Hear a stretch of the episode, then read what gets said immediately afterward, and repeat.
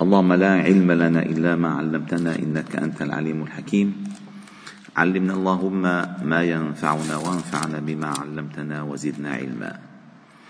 واجعلنا ممن يستمعون القول فيتبعون أحسنه. وأدخلنا برحمتك في عبادك الصالحين.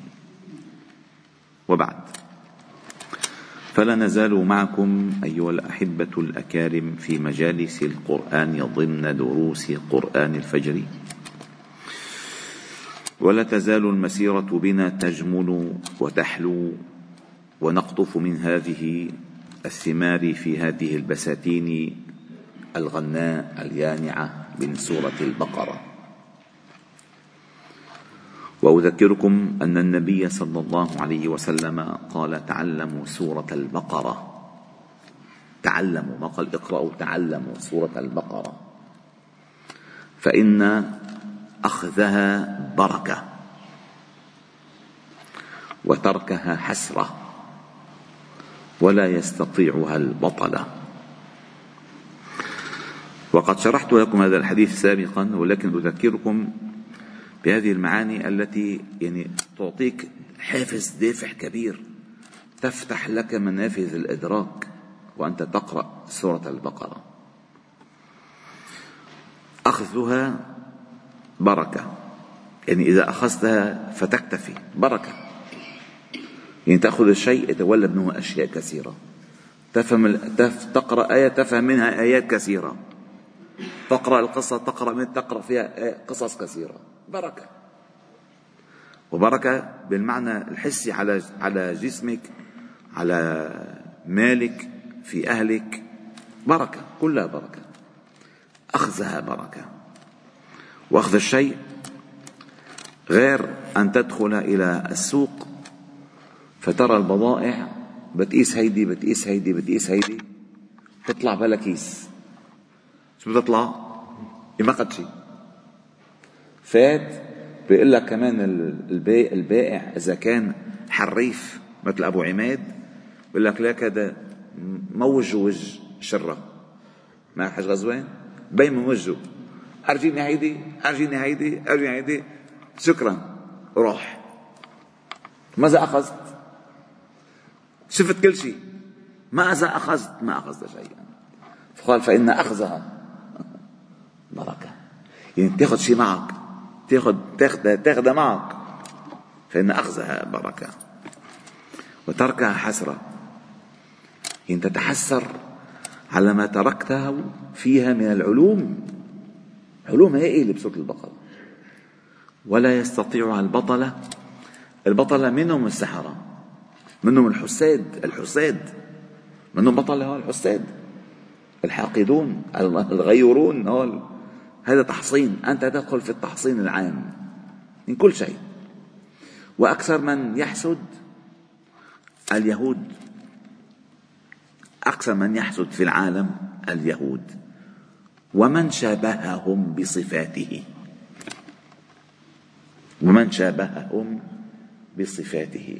بصير نفس الطباع نفس الأفعال. فهنا الله تعالى يقول وقالوا كونوا هودا أو نصارى تهتدوا.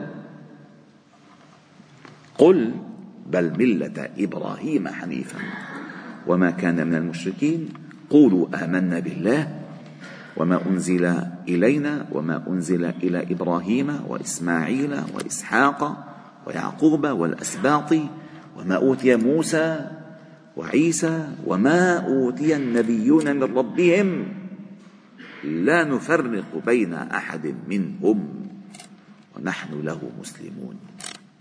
تظنون مثلا أن انسانا أراد أن يؤمن بالله فآمن بكل أنبياء الله إلا موسى يقبل إيمانه؟ طيب آمن بكل أنبياء الله إلا عيسى يقبل إيمانه؟ لا يقبل. طيب اليهود؟ ادعوا الانتساب إلى إبراهيم وما آمنوا بدعوة إبراهيم. ربنا وابعث فيهم رسولا منهم يتلو عليهم آياته. إما أن يظنوا أن إبراهيم لا حظوة له عند الله وإما أن يكون ذلك هو نابعا من حسدهم وحقدهم على الدين. فقال ونحن له مسلمون. فإن آمنوا بمثل ما آمنتم به فقد اهتدوا وإن تولوا فإنما هم في شقاق. يعني لا تجادلهم لن تصل معهم إلى نتيجة. فسيكفيكهم الله جل الله في علاه.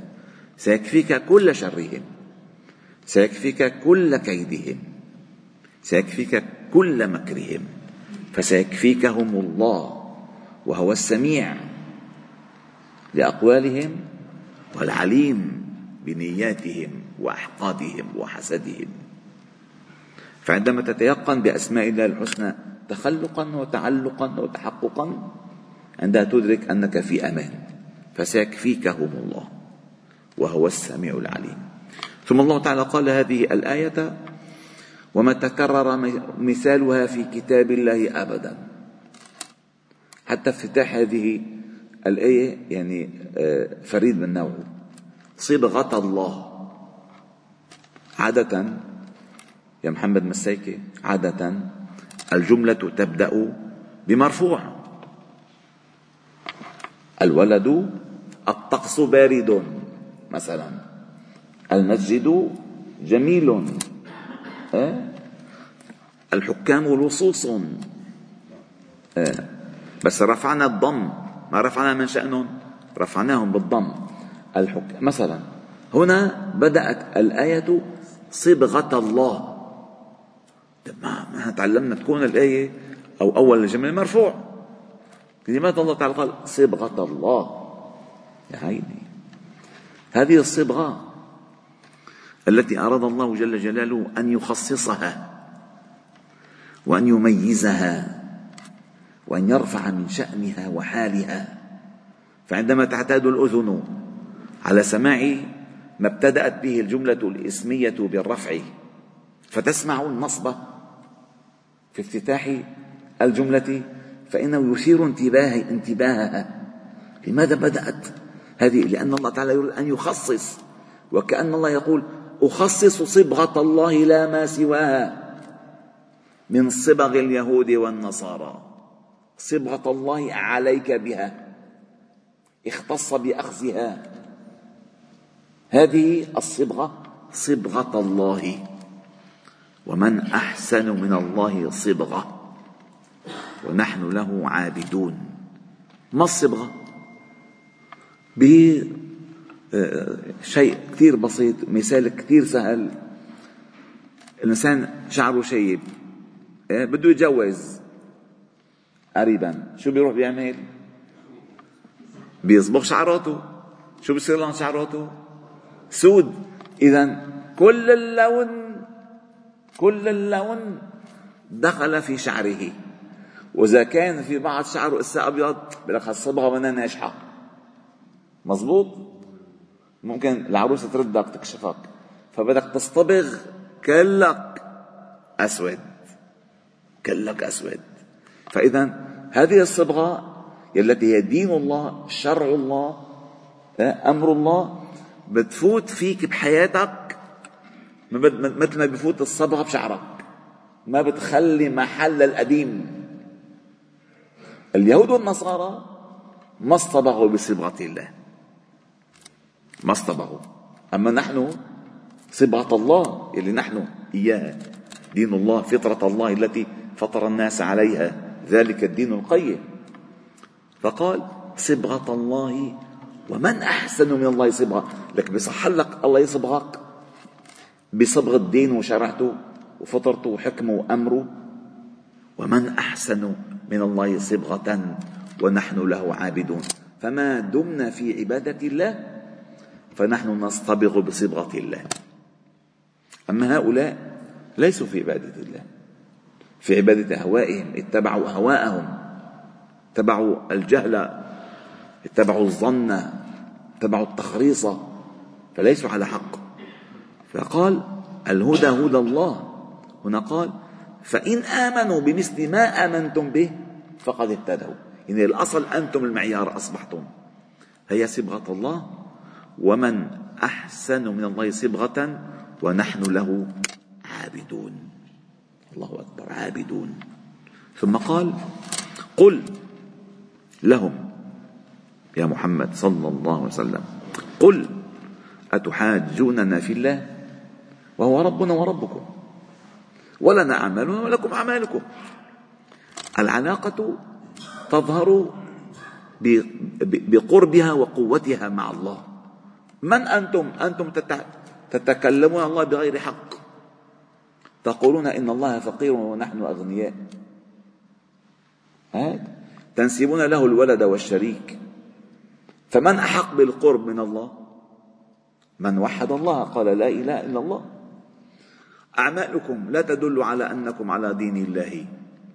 بتحريفكم الكتاب وقتلكم الأنبياء وأكلكم أموال الناس بالباطل وأخذكم الربا.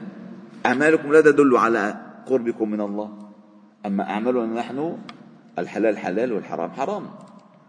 قال ولنا أعمالنا ولكم أعمالكم ونحن له مخلصون. إذا تتابعت هذه الأوصاف ونحن له مسلمون ونحن له عابدون ونحن له مخلصون. هذا هو الإسلام. أن تسلم لله تعالى عابدا إياه مخلصا لوجهه الكريم. لا تريد سواه لا تطلب رضا غيره فأنت بأعمالك مخلص. بتوحيدك مخلص بإيمانك مخلص بعبادتك مسلم. أنت مسلم؟ نحن له مسلمون نحن له عابدون نحن له مخلصون. ثم قال أم تقولون إن إبراهيم وإسماعيل وإسحاق ويعقوب والأسباط كانوا هودا أو نصارى أأنتم أعلم أم الله؟ ومن أظلم ممن كتم شهادة عنده من الله وما الله بغافل عما تعمل هذا سؤال يسمى سؤالا استنكاريا. يعني يستنكر الله تعالى قولهم. ما هذا القول؟ تنسبون أنفسكم إلى أنبياء الله وأعمالكم لا تشابههم نهائيا. وعقائدكم لا تشابههم نهائيا. والله جل جلاله ليس بغافل عما تعملون. ثم ختم هذه الآيات بقوله تلك أمة قد خلت. أي الانتساب الانتساب إلى الآباء لا ينفع إلا إن تبع بالأعمال الصالحة التي كانت عند الآباء. لها ما كسبت ولكم ما كسبتم. ولا تسألون عما كانوا يعملون. والله تعالى يقول في سورة الطور والذين آمنوا واتبعتهم ذريتهم بإيمان ألحقنا بهم ذريتهم. أما إذا ما اتبعتهم كيف؟ شو لهم قيمة واتبعتهم بإيمان. ألحقنا بهم ذريتهم. وما ألتناهم من عملهم من شيء. والحمد لله رب العالمين. سبحان الله وبحمدك. نشهد أن لا إله إلا أنت. نستغفرك إليك صل وسلم وبارك على محمد وعلى آله وأصحابه أجمعين. والحمد لله رب العالمين.